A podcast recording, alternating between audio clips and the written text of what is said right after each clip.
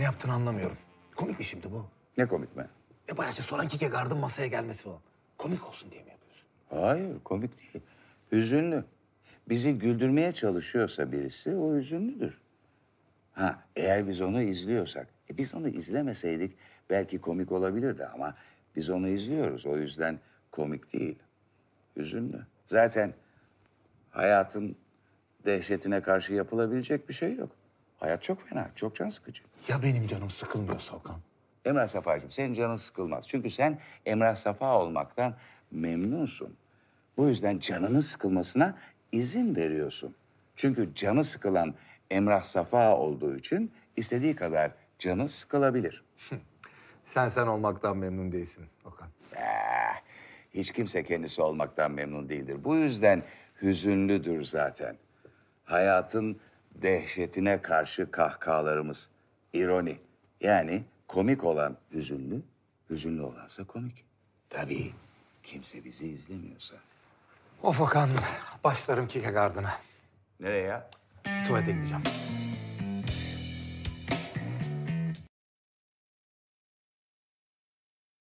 Delilik Podcast'ten herkese merhabalar. Hattın diğer ucunda çok değerli bir konuğumuz ve çok değerli sevgili gece bekçimiz var her zamanki gibi. Öncelikle tabii ki konumuza hoş geldin diyeceğim. Uğur Günel tam ismini söyleyeyim. Uğur hoş geldin. Nasılsın abi? Hoş bulduk. Burada tam ismi zikredilen bir tek ben varım. İyiyim. Evet kesinlikle. Ee, bizler hep Batman'i oynamaya e, devam ediyoruz. Aslında Teletubby de diyebiliriz buna ama her türlü kapalı kapılar ardındayız. Öyle de kalacak gibi görünüyor. Ne zaman biletli e, paralı bilet satmayı ikna edecek, kandıracak bir topluluk bulursak belki o gün isimlerimizi de söyleyebiliriz. Gece Bekçi sen de hoş geldin.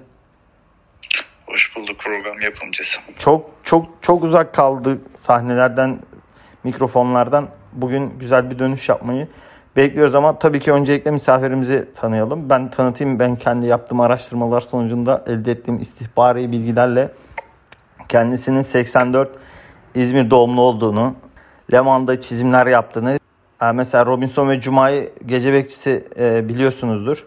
Çizim Evet. yani. Evet onun e, çizeri Gürcan Yurt'un amatör çizerler için gönderdiği köşede PAF takımda yer aldı kendisi. Değil mi Uğur? Doğru mu?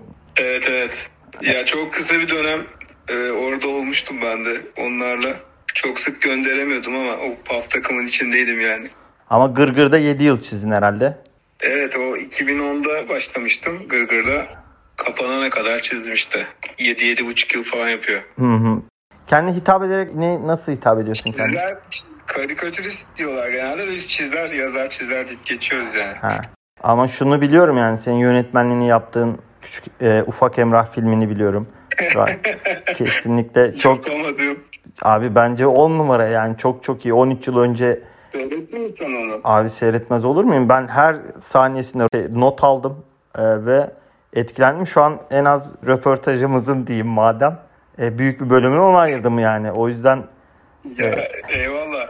Mutlu oldum valla bu kadar bilgiye. Ya o şey e, geçenlerde Erşen Kuneri dizisini seyrettim ben. Orada da işte o arabesk filmleriyle arabesk filmlerini tiye alan bir bölümü vardı. Hoşuma gitti ya dedim. işte biz de böyle bir şey yapmıştık zamanında falan ama e, tabii ki hani e, aynı kefede tutmuyorum yanlış anlaşılmasın. Sadece hani e, bu şeylerle eğlenen o bakış açısına sahip olan tek kişi ben değilmişim. Hoşuma gitti yani.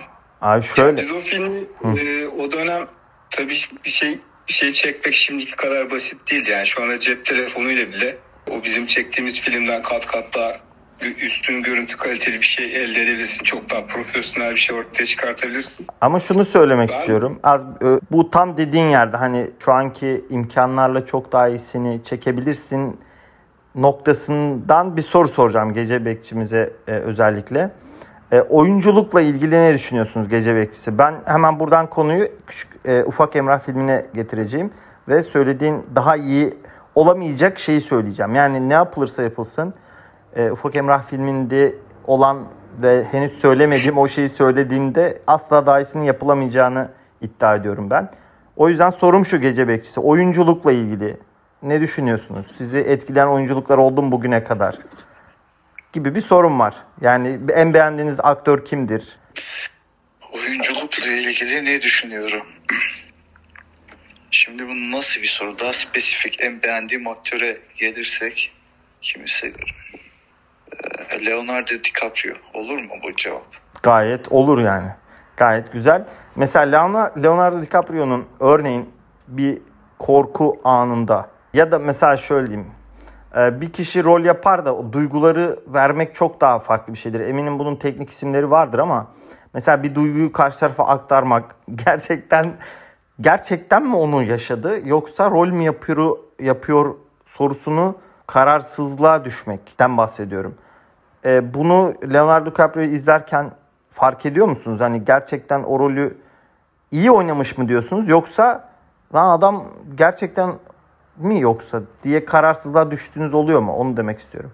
Yani oyunculuğunu beğendiğinize göre onun rol yaptığını hissetmiyor olmalısınız. Onun rol yaptığını nerede hissediyorum? Şöyle ki mesela bunu televizyonda seyrediyorsam o pause tuşuna basıyorum ya. O an gitmek için, Evet. beyaz sigara içmeye çıkmak için. O an hissediyorum ya bu filmmiş falan diye. Ha, Beni du- öyle içine çekiyor. Bence Şimdi sorum şu. Uğur, o filmde beni çok etkileyen sahne şuydu. Ya bu kadar film izledim. Bunu çok samimi söylüyorum. Yani abartı yapmıyorum ve insanların da açıp o filmi izlemesini istiyorum. Ee, bir köpek sahnesi var abi. Köpek sahnesinde bir oyunculuk var. O gerçek mi, rol mü abi? Abi o bende saklı kalsın ya. Ama çok istiyorsan anlatırım. Lütfen, çok istiyorum. Yani orada onun kurgulanması çünkü benim bildiğim kadarıyla Hollywood'da ve diğer sinema sektörlerinde köpeğin doğru anda çıkması, saldırması ama ısırmaması gibi e- uzun eğitimler gerekiyor. Gerçekse de o kadar Eğitim veriyoruz abi. Abi- Danışmanlık yapıyoruz bu konuda. yani şöyle şunu da diyebilirim gerçekten. Hani gerçekten orada geçen bir köpek saldırdı desem de hayır bu kadar her şeyin yolunda gitmesi o kişinin e, ısırılmadan o sahneyi bitirmesi, çekime devam edilmesi mesela bunlar hep beni gerçek değil herhalde diye düşündürüyor. Abi üzerinden tam 20 sene geçti. Şimdi ben de tam hatırlayamıyorum. Biz orada onun bir devamlılığı vardı. Yani köpek köpek yoktu tabii sahnede de. O başrol oyuncusu işte cüzdan çalıp kaçıyordu. Çaldığı kişi de onu kovalıyordu. Sahne buydu. Bir sokak bulduk. Dedik ki sen buradan dön. Hani devamı olacak. Evet. Koşuyorlar çünkü sokaklardan. Evet. Ee, bazı sahnelerde ben kamerayla takip ediyorum. Bazı sahnelerde kamera sabit. O bana doğru koşuyor falan. O e, dedim ki sokağın başına git oradan buraya doğru koş. Ben hani kayıt dediğim zaman tamam dedi. Giderken köpeği görmüş o. Bağlı zannetmiş. Ve bana söylemedi. Ama yani şey desek ki abi burada köpek var. Hani sesi gelecek en azından bağlı bile olsa ben diyeceğim ki başka bir yerde çekelim. Söylememiş koşturdu. Koşunca köpek üstüne atladı. Biz kaçtık zaten. Yani görüntü o yüzden kesiliyor orada. köpek bizi de kovaladı. Ha, anladım. Gerçekmiş Sonra ben yani. izlerken tabii dedim güzel bu bozmayayım. O hızlanan yerde aslında film kopuyor. Ben orada bir montaj numarasıyla orayı bağladım yani. Orada bitiyor çünkü görüntü. Hmm, anlıyorum. Gerisi yok. Kaçtık çünkü orada yani. Öyle Şimdi bir sahne ama çok doğal olmuş değil mi? Güzel olmuş evet yani. kesinlikle çok bence kayda değer filmin en vurucu yerlerinden bir tanesi. Sonda filmin Emrah dürüm işinde köşeye dönüyor. Hırsızı bile göze almışken falan küçük.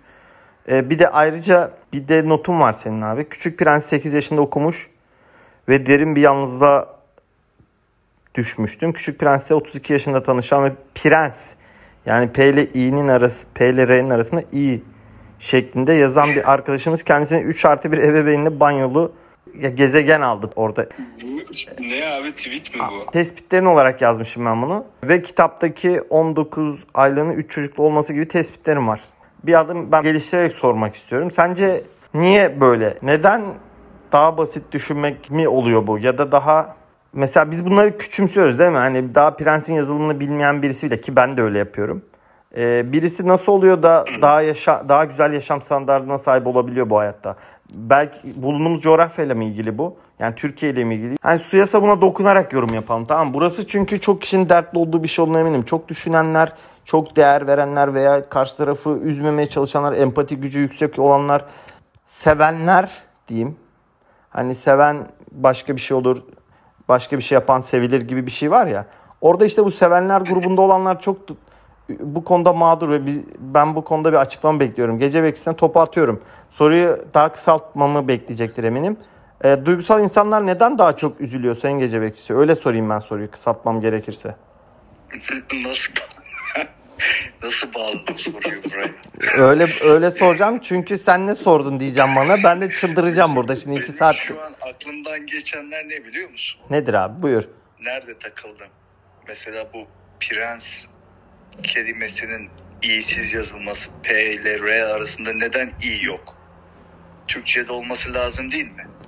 Ya Türkçenin neden yazıldığı gibi okunmadığı ya da okunup yazılmadığı ile ilgili ayrı bir program yapabiliriz. Sadece orada literatüre hakim olmayan birisinin bile mutlu bir yaşam standardının olması beni darlayan şey açıkçası. Gerçi sen soruyu Prens'ten başlatınca kafalar orada karıştı. Benim sonunda anladım ne demek istediğini de ben de tam soruyu anlamadım ama. Evet ben de anlamadım. Belki de doğrusunun olması gereken prens. Ya Adam buna muhalif olarak öyle yazdı. Hayır öyle değilse diye soruyorum. Adam cahilliğinden ve bunu umursamadığından yazdıysa. Küçük Prensi de onu etkilenmediğinden ama etkilenmiş gibi davrandığında karşısında etkileyebileceğini düşündüğü için okumuşsa. Böyle insanlardan bahsediyorum ve böyle insanlarla her zaman karşılaşıyoruz. Var yani böyle Nerede insan. karşı, karşılaşıyor? Ya da en azından okuduysa. Ya da en azından Mesela- okuduysa aynen öyle. Günlük hayattan örnek ver. Nerede karşılaştın? Ya mesela ben bundan bir ay önce e, fırından ekmek alırken adam hayvanın bir tanesi adam demeyeyim neyse ismini de e, söylemediğim için rahat rahat hakaret edebilirim. Orada gıkımı çıkaramadım çünkü. Ge- geçti önüme ekmeğini aldı gitti mesela. Burada karşılaşıyorum. Evet. Doğanın kanunu. Doğanın kanunu her zaman düşüncesiz ve hayvan olanlara daha iyi yaşam sağlamıyor bence ya. Bu çok kolay bir cevap abi. Klişelerin dışına çık lütfen gece bekçi. Senden daha etkileyici bir şey bekliyorum. Ne bekliyorsun? Düşüncesiz insanların neden daha mutlu... Sesini çıkaracaktın o zaman. Senin gibilerin yüzünden o adamlar o hayatı Ama yaşıyor. ben orada dayak yemek istemiyorum. Herif gayet iri yarıydı ve bir Aa, ekmek için bak. değmezdi yani. Tamam işte dayak yemedin. Senin kazanımın burada nedir? Dayak yememiş. Vücut bütünlüğün oldu. Anladın mı? Hayır Senin anlamadım. kazanımın burada vücut bütünlüğün oldu. Kaybedeceğin şeyle kazanacağın şey arasında bir kıyas yapmışsın değil mi? Evet yaptım. Baktığın zaman adam orada sadece senden bir dakika önceden ekmek almış. Yani adamın kazanımı bu. Senin kazanımın vücut bütünlüğün oldu. Her şey yolunda mı? Her şey işliyor mu diyorsun yani? Olayın pozitif yönünden bakıyorum. Ben pozitif yönünü istemiyorum. O zaman sesini çıkaracaksın diyorum arkadaşım sesini çıkar. Mesela adam tamam ben bu bu örneğim derdimi tam anlatmıyor. O zaman devam edeyim. Bu düşüncesiz adam belki de milyonluk bir arabaya binip gitti. Mesela ben de e, milyonluk arabaya binip gidemedim. Yürüyerek veya daha düşük bir modelli arabayla evime gittim. O çok farklı şeyden bahsediyorsun. İşte asıl asıl Hiç asıl alakası yok. tamam ikinci soruma da Birbiriyle bağlantılı değil. Şunu soruyorum. Düşüncesiz birinin mesela milyonluk arabaya binmesi beni rahatsız ediyor. Hadi buradan konuşalım o zaman. Uğur sana da sormak istiyorum. Sence milyonluk araba alırken bir kriter olarak düşünceli ve empatik biri olması kriter olsa iyi olmaz mıydı? Ya yok ya o kadar şey düşünmüyorum ben. Yani kim neye biniyorsa binsin de umurumda da değil açıkçası. Sadece bu e, gelir adaletsizliğini ne- nereden kaynaklanıyor bilmeme rağmen bir şey de yapamıyorsun gerçi de. E, Ben gelir adaletsizliği olması gerektiğini düşünüyorum. Ama buradaki en fazla geliri daha düşünceli insanların, daha empatik ve daha şefkatli insanların ve diğer bütün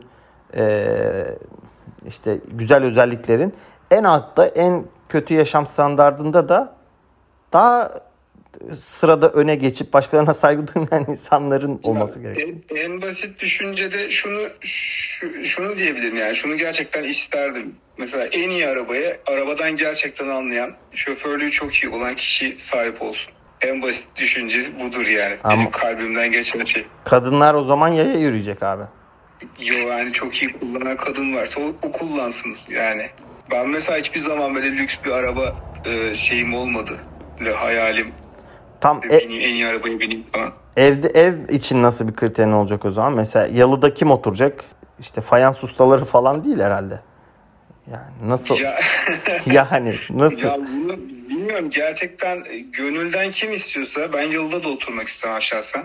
Gönülden kim istiyorsa gerçekten hak ettiğini düşünen kim varsa O otursun, o binsin. Mesela Anladım. kendi işimden örnek vereyim atıyorum. Ben mesela çizim yapacağım zaman en son teknolojik çizim şeyleri ne varsa işte onları rahatlıkla alabileyim, kullanabileyim istiyorum. Yani Anladım. mesela e, iPad örneği var diyelim. Son çıkan modeli benim rahatlıkla alıp kullanmamı isterdim. Ama mesela hiç alakası olmayan iPad'de iPad'i o iş için kullanmayan, ne bileyim işte sadece sosyal medyaya girmek için kullanan bir insan en iyi model, en son modelini rahatlıkla alabiliyor. Sen alamıyorsun gibi. Anlıyorum. Yani böyle bir şey düşünceler. Yani bu çok büyük bir dert değil benim için ama Anladım anladım. bütün dünyada böyle. Bizim burasıyla alakalı bir şey değil biliyorsunuz zaten yani. Hani bu vuracağım, şey bineceğim üstüne vuracağım kırbacı diyen çocuk mesela aslında o eşeği hak etmiyordu. Onu mu demek mesela birazcık? O eşeği sevemeyecekti, beslemeyecekti. Yani bilmiyorum ya kimin kim neyi hak ediyor hak etmiyor onun kararını da verecek olan biz değiliz de. Bu sadece yani benim içimden geçen düşünceler. Anlıyorum. Gece bekçi sizce yalıda kim oturmalı? Yalı, deniz, boğaz kenarındaki yalılarda. Bence sen oturmalısın program yapımcı. İşte bu istediğim cevap iki saattir beni uğraştırıyorsunuz ya. Şimdi gerçek cevabını alayım. Ben oturmalıyım program yapımcısı. Tamam öyle olsun ya. Ya işte bu işlerin çözümü yok yani. Maalesef. Abi bilmiyorum yolu bana çekici cazip gelmiyor ya. Bir de tanker manker çarpıyor. Tabii. O daha kötü. Bir arka sokakta belki. Aynen. Değil mi? Kimliğe çıkan sokakta olabilir. Bak. Tepkilere göre kendine ket vurmak, işlerini süzgeçten geçirmek zorundasın diye bir e, cümlem var Uğur. Biz de buna benzer bir süreç yaşadık. Eğer biz yayınlarımızı hiç paylaşmasaydık çok çok daha farklı ve hoşumuza giden işler yapacağımızı düşündük hep gece bekçisiyle. Tamam bunu böyle aşırı pişmanlık olarak söylemiyoruz. Ama yani acaba dedik mesela keşke bir şöyle 50-60 yayın kaydedip ardından tepkileri alabileceğimiz bir yayın sürecine mi başlasaydık? diye düşündük. Eğer bu zamana kadar ki mesela yayınlarının hiçbirini daha yayınlamamış olsaydın ve hiçbir reaksiyon almamış olsaydın acaba çizimlerin veya üretimlerin diyeyim daha genel olarak metin yazarlığı vesaire onları da kat, katarak farklı noktada olur muydun? Daha mı iyi olur? Daha mı kötü olurdu? Ya işte demek ki böyle bir şey istiyorlarmış. Ee, ben de bunu güzel bir şekilde ve zevk alarak çıkartabiliyorum ortaya. Onları bu şekilde sunabilirim. Arada böyle küçük şeyler ekleyebiliyorsun kendinden. Acaba hani nasıl diyeyim zıpırlık olarak ifade edeyim. Şunu da eklesem bakalım nasıl bir şey olacak falan diye böyle minik minik yemleyerek şey yapabiliyorsun aslında. O dengeyi kur- kur- e, kurabiliyorsun. E, kitabından bahsedeyim burada. Sosyalleşmek lazım az biraz diye e, isimli güzel bir kitabım var. Orada da mesela Kurtuluş abi anlattığın yer geldi. Senin dedin ya çizimimle hikayem acaba farklı yönlere mi gidiyor diye bir dönem eleştiri aldım diye. Orada mesela çok acıklı bir hikaye görüyorum. E, Kurtuluş abinin işte e, başlangıcıyla sonu arasında o da belki de tek kişi bile onu dinliyorsa o şarkıyı çalmaya devam edecek diye düşünebiliriz belki de. Kitap üzerinde biraz Evet evet kesinlikle o. Hı hı. 2012 ile 2017 yılları arasında Gırgır'da çizimlerini topladığın bir kitap. Bu ben çok hoşuma gitti. Çok güzel. Bence yani eğer ilgisi olan birisi varsa bence bakabilir. İnsanlara bakın siz dışarıdan böyle görünüyorsunuz dediğin bir kitap. Ee, kendine de aynı şekilde e, bu eleştiri yaptığından bahsediyorsun. Gece bekçisine bir soru sormak istiyorum. Kendini çekingen olarak tarif ediyor musun sevgili gece bekçisi? Çekingen birisi misindir? Ben başka bir konuya değinmek istiyorum. Daha doğrusu Uğur'a bir soru da ben sorabilir miyim? Ne demek efendim? Tabii Konuğumuz Uğur. Ha benden izin istiyorsun zannettim bir program yapımcısı olarak. Estağfurullah buyurunuz. Buyurun. Şimdi şey aklıma geldi de bu geçen Instagram'da gördüm. Bir tane zebra var. Şimdi ileri doğru mu yürüyor, geri doğru mu yürüyor diye soru soru var. Hangisini Evet. görüyorsunuz? Hiç denk geldin mi o şeye? Videoya. Bu- Ee, onu bilmiyorum da bu şey gibi bir şey değil mi bu? Hani bir elbise koyuyorlar aslında mavi ama siz ne görüyorsunuz gibi. O Tam öyle şey değil. mi? Şöyle ki sorunun cevabı, verdiğin cevaba göre atıyorum ileri doğru gidiyor olarak görüyorsanız beyninin sağ tarafı çalışıyor. İşte bu yaratıcı işte sanatçı kişiliğiniz vesaire diye geri doğru gidiyorsanız daha mantıksal kişiliğiniz ön plana çıkıyor vesaire diye. Orada mesela sen şimdi gerçek bir sanatçısın. Hani gerçek doğruluk payını oradan senden böyle düşünecektim acaba hangisi sende ağır basıyor diye. Anladım ya ben onu biraz yabancıyım. Ben görmedim herhalde. O zaman Zebra'yı paylaşırız yayından e, yayınladıktan sonra. Aynen o, onu bulursak program yapımcısı o zebrayı bir paylaşalım. Dert dinleme ve dert dinlememe ile ilgili de aynı şu an olduğu gibi e, kitabında çok güzel bir yer var. Kendisini dinleyecek birisini bir türlü bulamama. Benim de dertlerim var tamam mı? Sizinkinden çok muhatap değiller belki ama çoğu derdimiz aynıdır diye bitirdiğim bir hikayende var Uğur. Kesinlikle bu kitabı e, şöyle bir en az bizi dinleyen bir 5-10 kişi vardır. Onları da kitlemeyi düşünüyorum Uğur'cum. İnşallah komisyonumuzu bize yollarsın abi.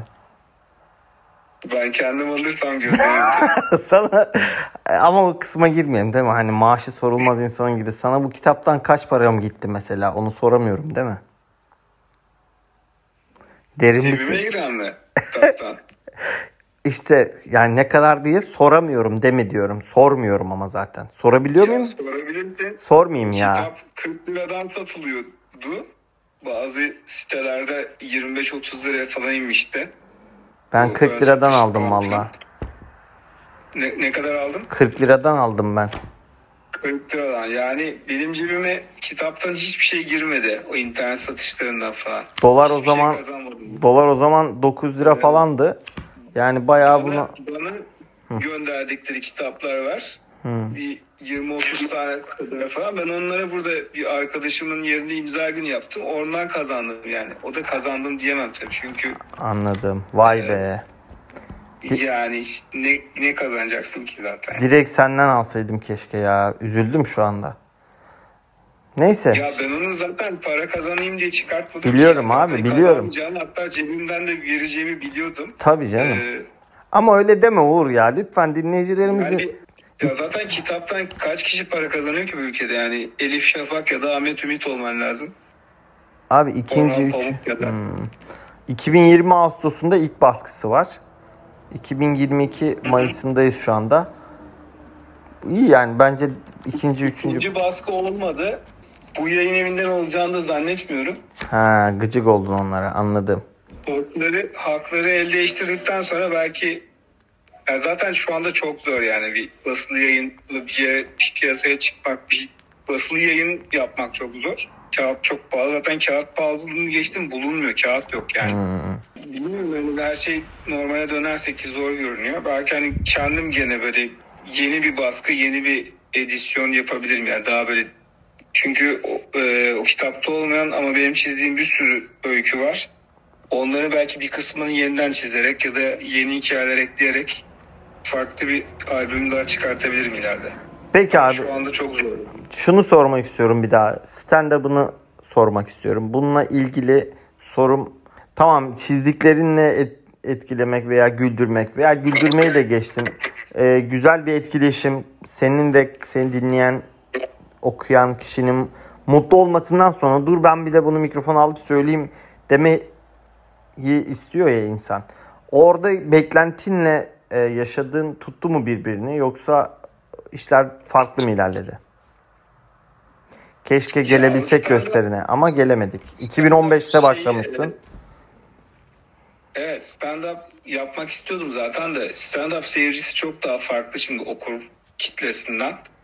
İlk etapta zaten oku, e, okuyanlar geldi. Yani köşeyi beni bilenler, takip edenler gelmişti. Onlar için çok sürpriz olmadı ama ilk defa benle hani sahnede tanışan izleyicilerde böyle bir ne oluyor olan havası oluyordu böyle ilk 10 dakika. Yani biz stand-up diye geldik. Adam böyle tek kişilik şey e, tek kişilik bir tiyatro oyunu gibi bir şey anlatıyor ama dur bakalım nerede güleceğiz beklentisi oluşuyordu. Hı hı. Ee, ya aslında gülüyorlardı ama tabii şimdi ortalama bir stand-up e, başarılı bir stand-up gösterisinde e, ritmik gider. Hani hikaye anlatılır. 1-2 dakika maksimum.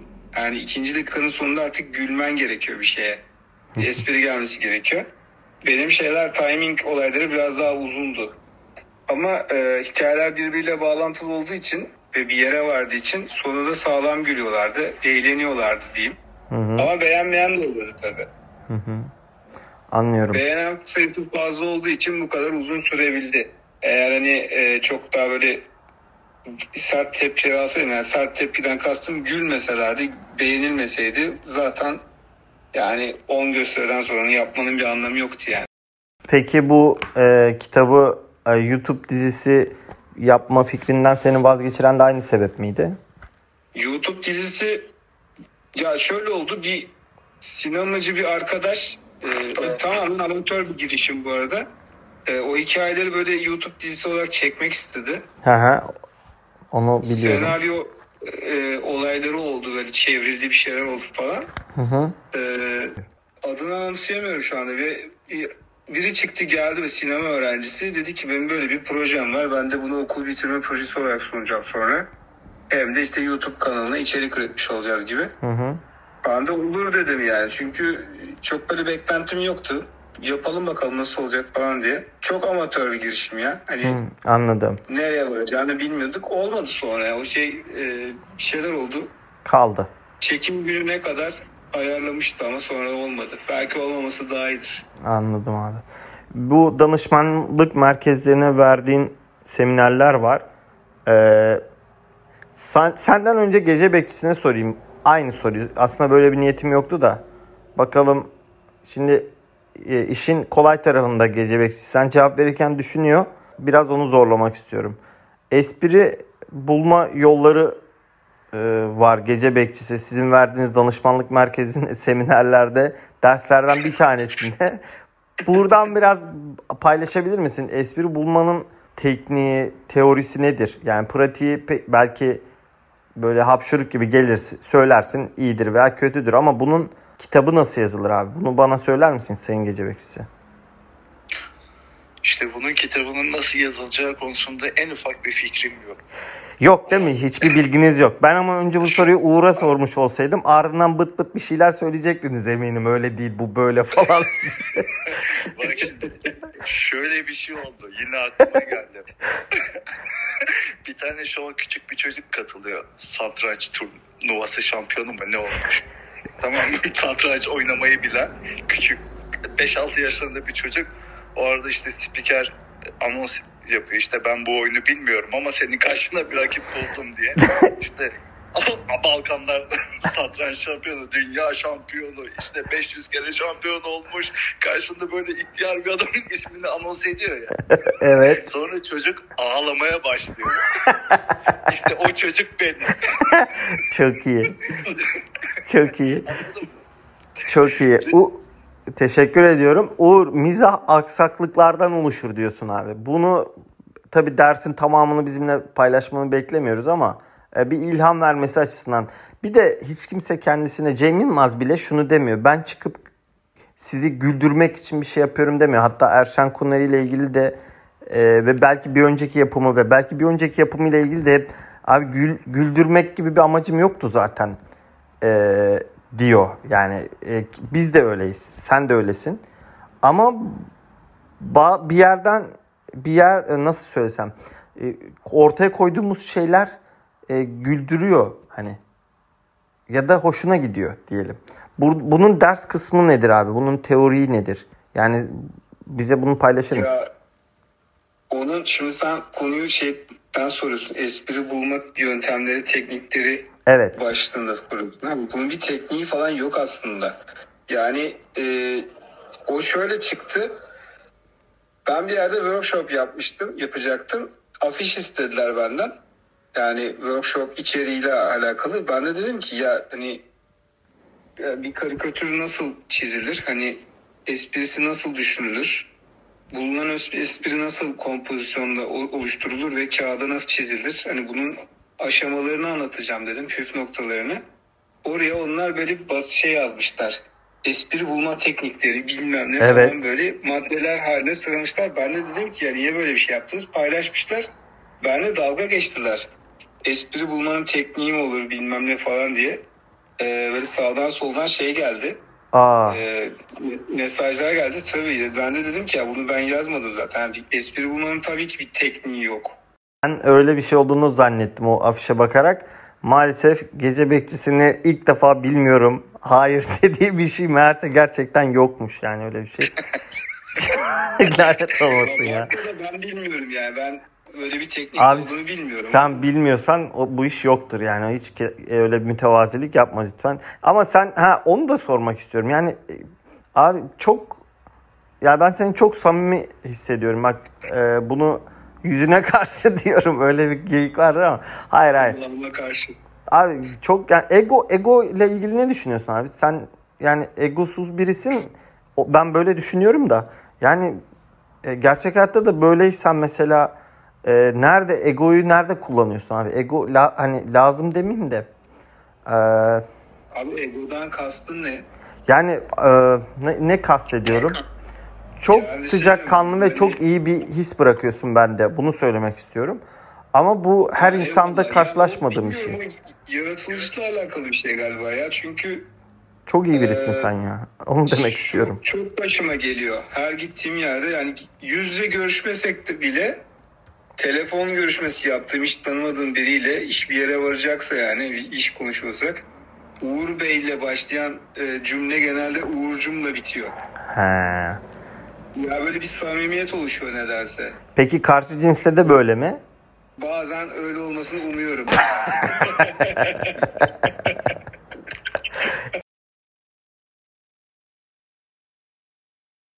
Şimdi gece bekçisi yine size ilk sorayım soruyu. Böyle çok daha iyi olduğunu düşünüyorum. Yordama yaşınızın kaç olduğunu düşünüyorsunuz Sayın Gece Bekçisi? Ne yaşımı? Yordama, yorum, yorumlama, analiz etme, tespit yapma.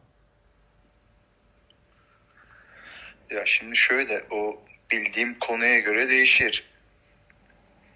Hayat Bilmediğim, tespiti. bilmediğim şeyler hakkında yorum yapmam. 70 yaş üstü. Tamam. Şimdi Uğur'a sorumu soruyorum. Ee, sevgili konuğumuza. Uğur senin hakkında Milliyet yazarı Filiz Dağ e, çocuksunun yanında yordama yaşının en az en az 50 olduğunu e, söylüyor. Sen ne düşünüyorsun abi bu konuda? Yani yordama ile ilgili kendini nasıl hissediyorsun? Diğer insanlardan farklı veya arkadaşlardan farklı olarak sende ekstra olduğunu düşündüğün bir şey var mı? Yoksa yo herkesle ben aynıyım aslında falan gibi bir ekstra bir şey görüyor musun? Abi hiç, hiç üstüne böyle kafa yorduğum bir şey değil ya. Valla çıkmıştan böyle söyleyince. Bana bir soruyla geliyorlar ya da bir şey konuda fikrimi soruyorlar. Ben de söylüyorum. Ee, orta öyle bir şey çıkmış ama herhalde orada Filiz'in bahsettiği şey yani o e, böyle çocuk gibi duruyor ama çok ciddi cevaplar veriyor gibi. öyle bir şeyden bahsetti herhalde. Cevaplarınla mı Ya, ilgili dedi? bahsediyorum bu arada yani şey e, ben orada hani bir hiç garip gelmemişti bana o cümle mesela. Üre, ürettikleri ne? Garip değil zaten. Ben de hatta katılıyorum. En az demesine de katılıyorum. Ee, ürettiklerine ilgili olduğunu düşündüm ben aslına bakarsan. Hayatta yaptığın tespitler ve bakış açılarıyla ilgili. Bunu tabii Yani- kitabı okuduktan sonra yaptığım yorum yani. Yoksa sadece sohbetimizle ilgili değil. Yani kitap Ya tamamen işte şey e, görünüş görünüşle kafadan geçenlerin e, zıtlaş, zıtlaşmış olmasından kaynaklı bir şey galiba. Ya ben şunu e, mesela şu anda üç kişilik hayat yaşamış gibi hissediyorum ben kendimi. Çünkü ben çok farklı işlerde çalıştım. Çok farklı yollardan geçtim. Ee, hani böyle acılarla kavruldum falan filan gibisinden değil de çok farklı üç gerçekten üç farklı hayat yaşadım diyebilirim. Bu da beni çok şey yapıyor, yorgun hissettiriyor. Değişik konular hakkında e, bilgi sahibiyim. Hani değişik hayatlar hakkında diyeyim.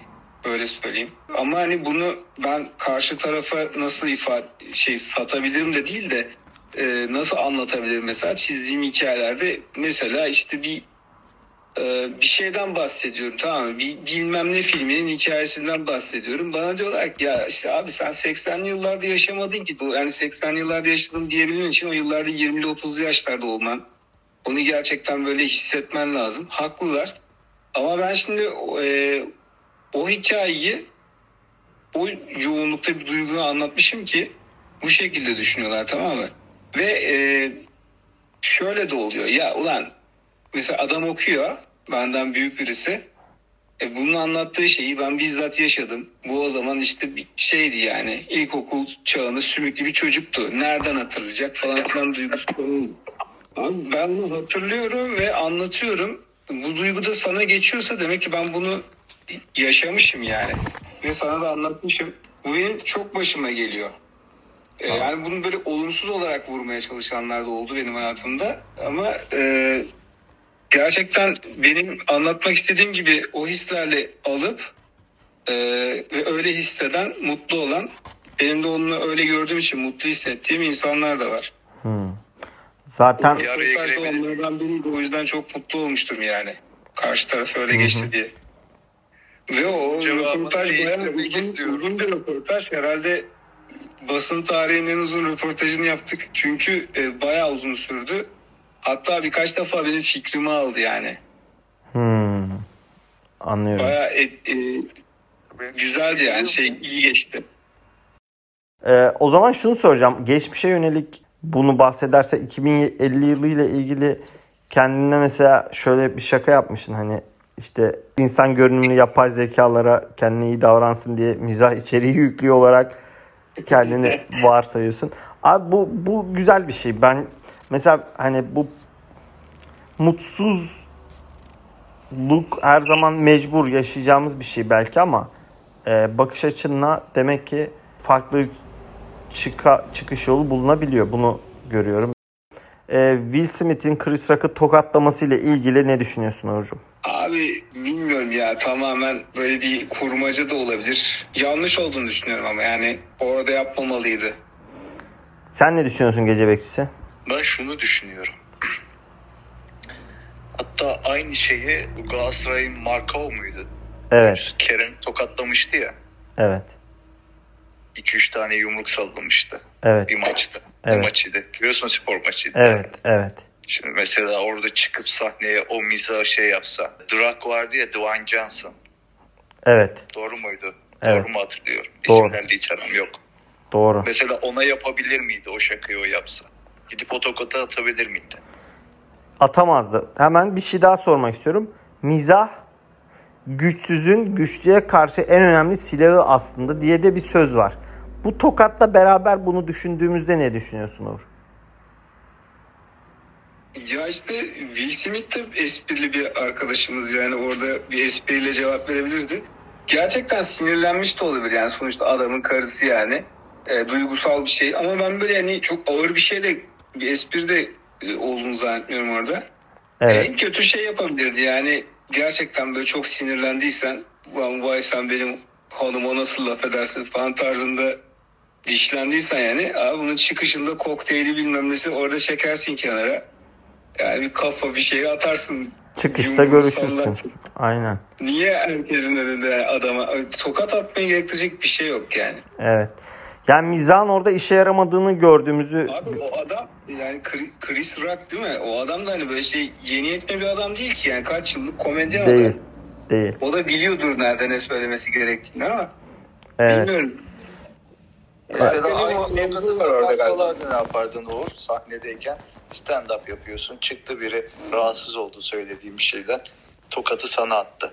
Ne yapardın? Ya, Nasıl toplardın? O Chris Rock'ın yaptığı gibi toplardım yani ne yapacağım? Adam orada yapılması gereken şeyleri yaptı zaten. Ne yapacak? O da vay baba yani çıkışta dalarsın adama da sahnede yapmazsın yani. Sahne ayrı bir alan değil mi? Ya bilmiyorum yani abi Oscar sunuyorsun. Bütün dünya izliyor. Saçma. Will Smith haksız bence orada. Şimdi ben notlarımı kapattım. Son notuma bakarak çünkü onu sona saklamıştım zaten. Üçümüzün çok or- çok böyle nasıl söylesem çok net emin olduğum bir ortak alanı var. Uğur senin askerlik 6 ay askerliğin ve çok ağır bir psikolojiyle o askerliğinin bitmesi. Ardından hatta e, doktor hikayen. Doktorun da sana azıcık sosyalleşmen lazım deyip bu kitaba doğru isim vermesi. E, askerliğimiz çok zor geçti ve ben hala hala rüyamda askerde olduğumu görüp böyle e, şaka değil yani. Çok samimiyim. Bit, bitmedim hala ya da yeniden çağrılmışım ya da E-Devlet'te o tezkere kağıdını hani gör, görmeye tıklarken korku gibi şeyler yaşadık abi. E, bu kesinlikle hani çatışmanın ya da böyle bir e, savaşın ortasında kaldığımızdan falan değil. Orada yaşadığımız insan ilişkileri, bir yerden dışarı çıkamama gibi şimdi sabaha kadar anlatabileceğim e, farklı farklı şeylerin bir sonucuydu. E, senin ağzından bir de askerliği dinlemek istiyorum. Yani şu anlamda dinlemek istiyorum.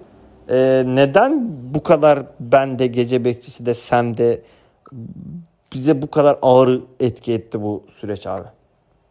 Ya şimdi askerlikten çok çektik falan deyince yani gerçekten şimdi üst bölgesinde çatışan eden sürü şimdi e, askere ayıp etmiş oluruz. E, böyle bir şey değil ama bizim psikoloji. Şimdi benim e, sıkıntım şuydu. Ben askerde herkese bir görev verilir ya. Sana orada bir şey verirler. Bana bulamadılar. Ve yani komutanlar da şey böyle hani çok sert böyle işte biz dövdüler ettiler falan bağırdılar. Öyle bir şey de değil. Ya tamamen ortamın uyumsuzluğu. Yani ben sürekli şey düşündüm ya benim burada ne işim var? Hani bunu hepimiz düşünüyoruz da. Yani bana iş bulamadılar. Ben nöbet eri olarak yaptım. Her gün nöbet tuttum. Yani e, böyle değişik yerlere verdiler ama hep böyle ne, ne yapıyorum ben burada ne yapıyorum ben? Hiç şey de yok. Çarşı izni de yok. Güneydoğu'da yaptım ben. Hı hı. Ve e, şey çatışma sesleri duyuyoruz yani sürekli işte silah patlıyor, bomba patlıyor, ne bileyim işte havan mermisi geliyor bir şeyler. Hı hı. Onun sesini duyuyorsun, onun etkileri falan. Rahatsızlık raddesine vardırıyor bunu. Ama ben hiçbir zaman benim askerde e, böyle psikolojik bir rahatsızlık, bir sıkıntı, anksiyete, panik atak bunların hiçbiri olmadı. Aslında eğlenceliydi. Hikayeler biriktirdim, güzel arkadaşlıklar edindim falan. Ama e, geldikten sonra böyle e, buradaki şeyin de etkisiyle geldim mesela hiç bir şey çizemedim. E, 6 ay elime kalemi almamışım. Bir 3-4 ayda böyle dinlendim zaten. Kendime geldim falan. Hı hı. E, bir şey çizemedim, bir şey üretemedim. Ya ben mizah üreten bir insanım. Yani eğlenceli bir şeyler çıkması gerekiyor. E, ne bileyim espri bulmam gerekiyor. Çizim yapmam gerekiyor. Birilerine ulaşmam gerekiyor falan gönderdim dergiye abi dedim ben tekrar geldim hani askerde tekrar çizeceğim falan diye bizim e, genel yayın yönetmeni vardı. Ona attım adam dedi Uğur dedi yani bok gibi çizmişsin dedi aynen böyle. Hı. Bunları da basamayız dedi çok kötü dedi. Böyle amatör günü gibi dedi şey baya böyle e, izah edercesine şey yapmış böyle grafikler hazırlamış benim çizdiğim şeylerin üstünden geçmiş bak bö- böyle olmaz böyle bir açı yok böyle otobüs mü çizilir böyle muavin burada mı durur falan gibi Hı hı. evet sıfırdan ya o öncesinde de bir buçuk sene falan köşe çizmiştim ben o dergide Hı hı. sıfırdan başlattı neredeyse o, o beni bir çöküntüye uğrattı ben dedim arkadaş yani bunlar bu kadar mı e, bitmişim yani hiçbir şey Hı üretemiyorum Hı falan hı. üstüne başka şeyler falan böyle bir e, yakınımı kaybetmiştim falan filan. Hep böyle üst üste geldi. Çöküntü oldu yani hiç bir şey bulamıyorum, çizemiyorum. Ne yapacağım ben kafasına girdim. Sonra bir panik atak oldu işte. E, anksiyete krizi geçirdim öyle söyleyeyim. Hı hı. Uzmanı önerdiler işte gittim doktora hiç bir şeyin yok ya senin dedi yani. İyisin hafif dozlu bir iki ilaç verdi herkesin kullandığı ilaçlardan. Hı hı. İyisin dedi. Sonra ben de hani ne çizeceğim diye düşünürken o şeyi çi- çizdim. Sahneyi çizdim. Öyle başladı yani. Anlıyorum. Oymuş olay. Bir şey bir yerden patlaması gerekiyormuş. Bakalım gece Ya, bekçisinin ank- anksiyete var bende ama ben e, şey görüştüğüm çoğu arkadaşımda hani şey var. E, böyle ilaçtır bir şeydir bir, bir şey kullanmıyorum yani. Hı hı. Anlıyorum. Ben de yorumumu yapacağım. Şimdi gece bekçisine topu atalım bakalım. Siz neden bu kadar etkilendiniz Sayın Gece Bekçisi o süreçte? O süreç, süreçte çünkü çok farklı bir ortam. Hiç ne bileyim hayatında muhatap olmayacağın insanlarla muhatap olduğun bir ortam. Onların sohbetlerine, hal ve tavırlarına maruz kalıyorsun. Veya ne bileyim o tür şeyler ya. Ya- Bazen ben de rüyamda görüyorum ya. İşte Hatta geçen gördüm. Yeniden askerdeydin. İşte işte ben de ben de ben de ben de böyle Ben- düşünüyorum. Ha, Yeniden lisede olduğum rüyalar görüyorum. Yani yeniden lisedeyim böyle ama sınıf arkadaşlarım da var. O dönem sınıf arkadaşlarım da var. Günümüzde normal arkadaşlarım da var. Hepimiz O bana sıra arkadaşım. Bu çoğu insan oluyormuş. O yüzden garip geliyor bana. Acaba paralel evrende böyle bir e, oluşum mu var yani? Öldükten sonra aslında cennet cehenneme değil de liseye gidiyorsun ve o zamanki arkadaşların ve yeni arkadaşların böyle bir şey olabilir mi acaba? Orada da bizi neler bekliyor acaba? Bir ses geldi ama hepimizin... Aslında hayat bir liseymiş. Ya şey araba geçti dışarıdan da. Ha ha problem yok tamam. Şimdi e, ses mi birinin se- bağlantısı mı düştü diye baktım da e, bunlar bu ben kesinlikle hepsinde ben de aynı şekilde yaşadım. Çok doğru. Tamam e, ufak farklılıklar var ama genel olarak doğru. E, ama yine de yani bu kadar ağır travmasının olmasını tamam lan bu yüzden de diyemiyorum bir türlü. Ee, ama buna çok detaya da girmek belki hani askerliği kötülemek falan filan diye oraya o, o, hmm, o sıkıntılı alana da girmeden e, bu kısmı da geçiyorum. Evet ben ben keşke gitmeseydim hiç demedim mesela. İyi ki gitmişim diyorum. Hani Diyor iyi ki- musun? Diyorum yani e, o, o zaman olmasa şimdi gidecektim ama yani bir, bir şekilde gidecektim. Ben e, giderdim yani her türlü.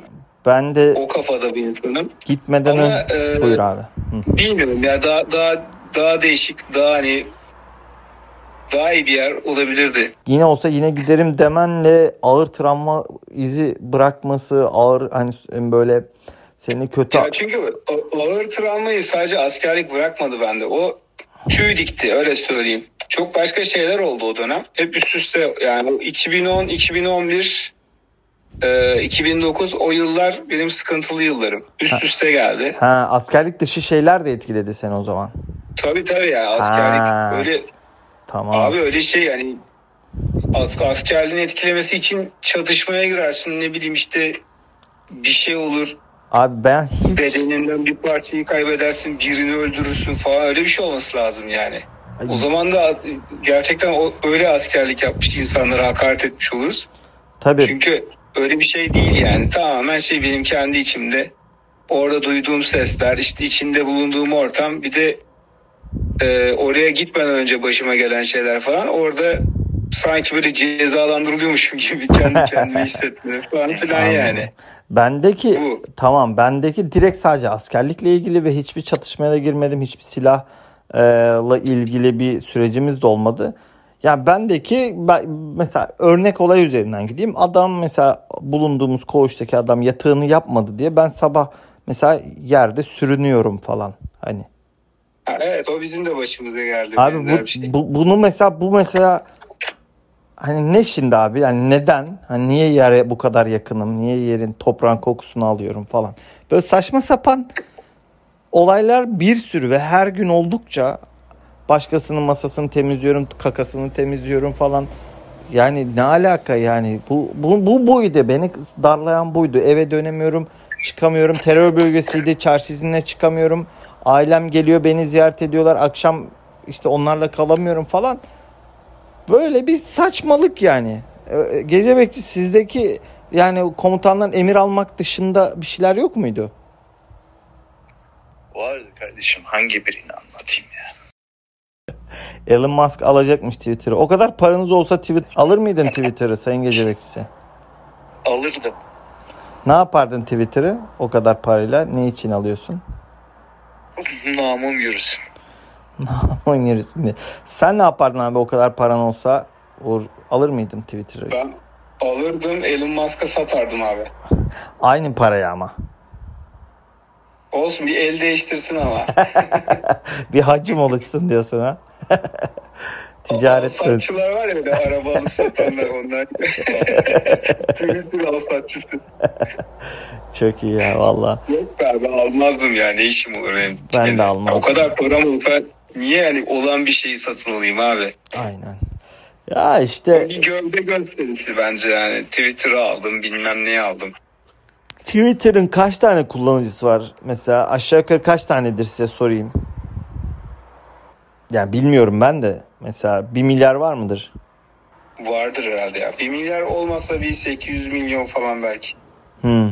Mesela o vereceği parayı dese ki her gelen kullanıcıya dağıtıyorum benim siteme gelin dese kendisi zaten mesela bölünce kaç çıkıyor? abi? 45 milyar mı veriyordu? 45 milyarı işte o kadar kullanıcıya bölünce bayağı bir para çıkıyordur bence.